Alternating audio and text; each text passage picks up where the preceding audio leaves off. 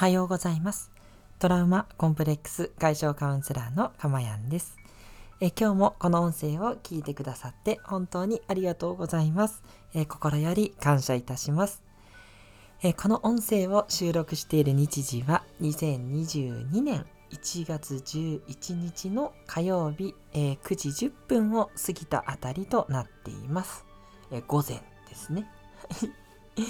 ー。今日はですね、ちょっと、えー、実験的に少し遅めの朝の時間にしてみました。はい。まあ、いろいろとですね、時間を変えてやっているというか、えー、時間が変わってしまうという事情もあったりしますが、ちょっといろいろね、コロコロするんですけれど、えー、よければ、えー、ついてきていただけたら大変嬉しいですし、あの、録音でね、聞いてくださっている方は、あの、いちにちふつかね、遅れて、えー、いただければ、あの、とりあえず今のところ毎日アップできてますので、このきゅうじゅうごかいまでですね。なので大丈夫なんじゃないかなというふうに思っています。はい。えそんなですね、えー、毎日毎日、えっと、音声をね、配信しているっていうところに、まあ、ちょっとこう近いような、今回は名言のシリーズごかいめということでお伝えしたいんですけれども、えー、ちょっとですね、文字が入りきらなかったんで、タイトルは少し削っていますが、えー、名言の正式な名前でお伝えしていきます。えー、平凡なことを毎日平凡な気持ちで実行することが、すなわち非凡なのである。という名言ですね。もう一回いきます。平凡なことを毎日平凡な気持ちで実行することがすなわち非凡なのであるという名言になります。はい、この名言ね、聞いたことありますでしょうか。この名言はですね、えーと、フランスの小説家のアンドレ・ジットさんという方がですね、どうもお話しされたということで、えー、ここ今日まで伝わっているようです。はい、日本だとですね、まあ、凡事徹底っていうね、言葉もあったりしますので、うん、やっぱり毎日毎日コツコツ平凡なことをやるっていうのが大事だよっていうことをね、伝えているし、それこそがすごいことなんだよっていうふうに言っているわけですね。はい、もうこれね、やっぱり名言だなと思っていて、まあ、いろんなポイントがあるんですけど、ちょっと今日は時間の許す限りお伝えしていきたいんですが、まず何と言っても大事なことは、大したことができてないって思っている人が自己肯定するときにね、ぜひ使ってほしいなっていう言葉なんですよね。いやいや、私なんてもう全然大したことできてなくて、いや、大したことをやるんではなくって、毎日毎日ね、平凡なことができてるっていうことがすごいことなんだよっていうことなんです。で、これの難しいところは、やっぱ自分で実感できないっていうことが全てですよね。いや、そんなことできてたってすごいなんて思えないしって思うと思うんですけど、あの、そんなことないっていうことなんですね。あの私もこうやってあのきゅうじゅうごかい毎日毎日、えっと、収録して放送してきてるわけなんですけど、これをね、他の人が聞くとすごいねってやっぱ皆さんおっしゃるんですよ。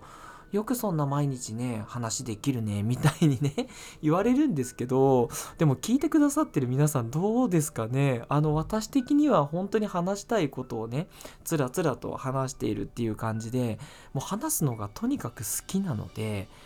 なんだろうな、食うとか思ったことないんですよ。だからそこがね、あの人とはちょっと違うところで、まあ、自分的にはそのなんだろう、非凡なのかしらってね、ちょっと手前味噌ながら思うところがあるんですね。で、これはどなたにもね、きっとあると思います。例えば毎日ちゃんとね、通勤電車に乗って会社に行かれているサラリーマンの方、これも非凡なわけですね。それができないから起業したんだっていう方もね、結構いらっしゃって、まあ、そういう両方の話を私は聞くのでね、ハイブリッドで仕事させていただいてるので、どっちもすごいことなんですよ。だからどっちが上とか下とかじゃなくて、どっちの立場もそれが続けられてるっていうことはすごいっていうことなんですね。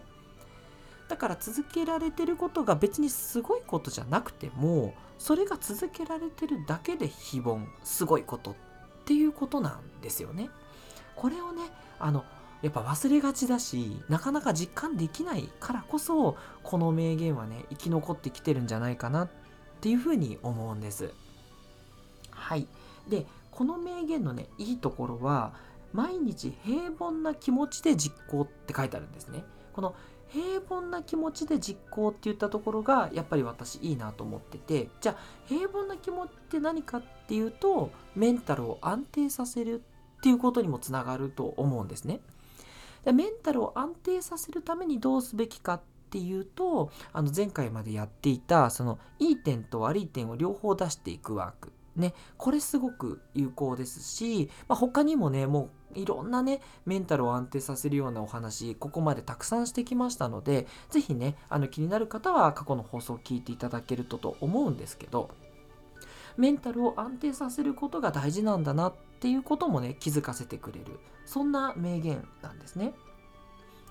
で他にもあって、やっぱりそのやる、まあ、メンタルを安定させてもやっぱりやる気ってどうしてもムラが出ますよね。やる気になってガーってやれる時もあれば、あ全然今日調子乗らないなっていうことは誰しもあるわけなんで、結局やる気に左右されてるうちはそれはできてるとは言えないんだなっていうことなんですよ。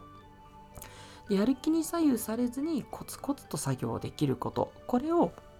目指していくためにはやっぱり環境を整えるっていうこと、まあ、人と一緒にやるっていうこともそうですし、あのここだったら乗るなっていう、やっぱり会社がいいんだとか、あのカフェがいいんだとかね。でテレワークであっても自宅の中でどうやったら、えー、仕事ができやすい環境にするかっていうことも大事ですし、うん、で逆に休むっていうことも大事ですね。いつもお伝えしてますけど、休む徹底する環境っていったところをね、職場であっても自宅であっても設けるっていうことも大事ですね。そういったでき、ね、狭いお家の方は難しいかもしれないですけど、こうしっかりやる作業の場所と休む場所っていうのをねきっちり分けた方がいいとか、まあ、いろんなねノウハウあるんですけど、そういったことを一生懸命やるってことが大事だっていうことも気づかせてくれるわけですね。そんなねやる気とかあんまり気にしなくていいっていうことがもうはっきりと言えるっていうことですね。でルールを徹底するっていうのもいいですしね、あのこれをやったら次はこれをやるっていうね、そういうルールをね決めておくとすごくやりやすいっていうのもあります。であとはそうは言っても人間なんでやっぱり逸脱しちゃって、あやっぱりちょっと遊んじゃったとか、なかなか集中できなかったっていうこともね当然あったりするのでいいんですよね。そういったことがあったらじゃあどう戻していくのかっていうこと、私がやっぱり一番いいなって思うのは瞑想なんですよね。もう何も考えずにぼーっとねこう、まあ、呼吸に集中とかねいろいろあるんですけど、これをやるとやっぱその後って集中力ががぜん変わってくるので、まあ、瞑想と言わずにねちょっと にさんぷんぼーっとしたり、まあ、誰かとあの立ち話をしてみたりとか、うん、ちょっと簡単な運動をしてみるとか、ストレッチするとかね、何でもいいんですけど、ちょっと気分を変えてあげて、でなるべくそこはね あのあんまりネット見たりとか、あの何か視覚聴覚をね刺激しないような方向がいいですね。休ませるっていうのを挟んであげると元に戻りやすいなってって感じたりしています。はい、まあ、そんな感じでね平凡っていったところに戻っていくっていうことで、最後にお伝えしたいのがやっぱり習慣化っていうことですね。これもねあの年始でもお伝えしましたけれども、あの今の幸せとより大きなね幸せ、目標とする幸せ、どっちもあって、でそこのかけ渡しをするものが習慣化だよっていうふうにお話をしています。要は、えっと、今の状態と新しいその理想とする幸せの状態の間っていうのはやっぱりねここはちょっと茨の道なわけですよ。そこは楽しくなかったりするわけですね。だから今、えー、例えば踊りとかだと踊れてるけどもっとうまく踊りたいって言ったら結局ね基礎練習の積み重ね、もう本当にその平凡な練習を積み重ねるしかないんですよ。ここがねすごい苦痛なんです。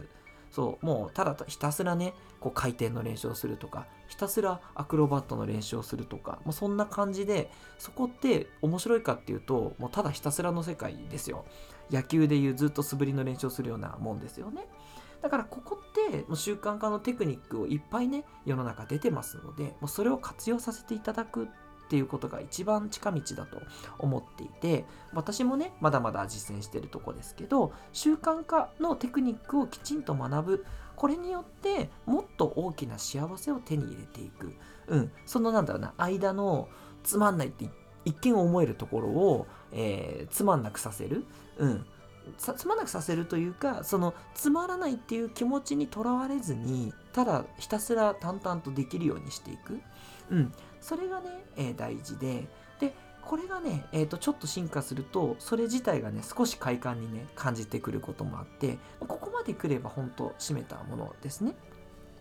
だから最初はその飴を与えて、これができたら後でおやつがあるよとか、これができないともうこんなペナルティがあるよ、仕事が間に合わないよとかね、そういう無知でやらせるっていうのはいいんですけど、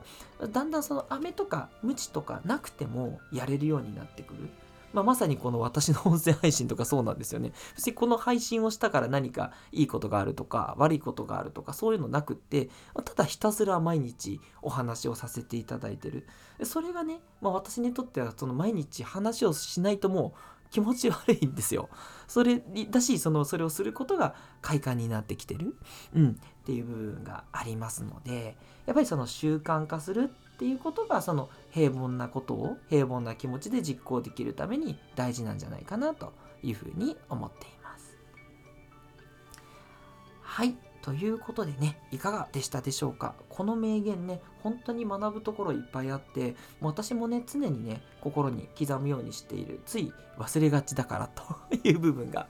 あるんですけど、まあ、まとめさせていただくと、まあ、一番私がやっぱ伝えたいのは、大したことができていないという人でもちゃんと見返してみると、もう自己肯定できるような非凡がそこに込められてる、含まれてるっていうことね、これをね忘れないでいただきたいっていうのが第一ですということ。でそれから平凡っていう意味の捉え方としてみっつあると思っていて、ひとつはメンタルを安定させること、一つはやる気に左右されずにコツコツと作業ができてしまう、そのルールを作っていくということ。で最後が習慣化することっていうことですね。はい、これだけのねメリットもあるし、まだまだねこの言葉からねいろんなことを皆さんえ想定されると思います、想像されると思いますので、それこそがねこの名言がねえ存在している理由なんじゃないかなというふうに思うわけなんですね。はい、ということでいかがでしたでしょうか。今回のね内容良かったなと思う方はですね、ぜひいいねをね押していただけると、あの他の方が参考になるような、えー、ことになると思いますので、えいただければ嬉しいです。はい、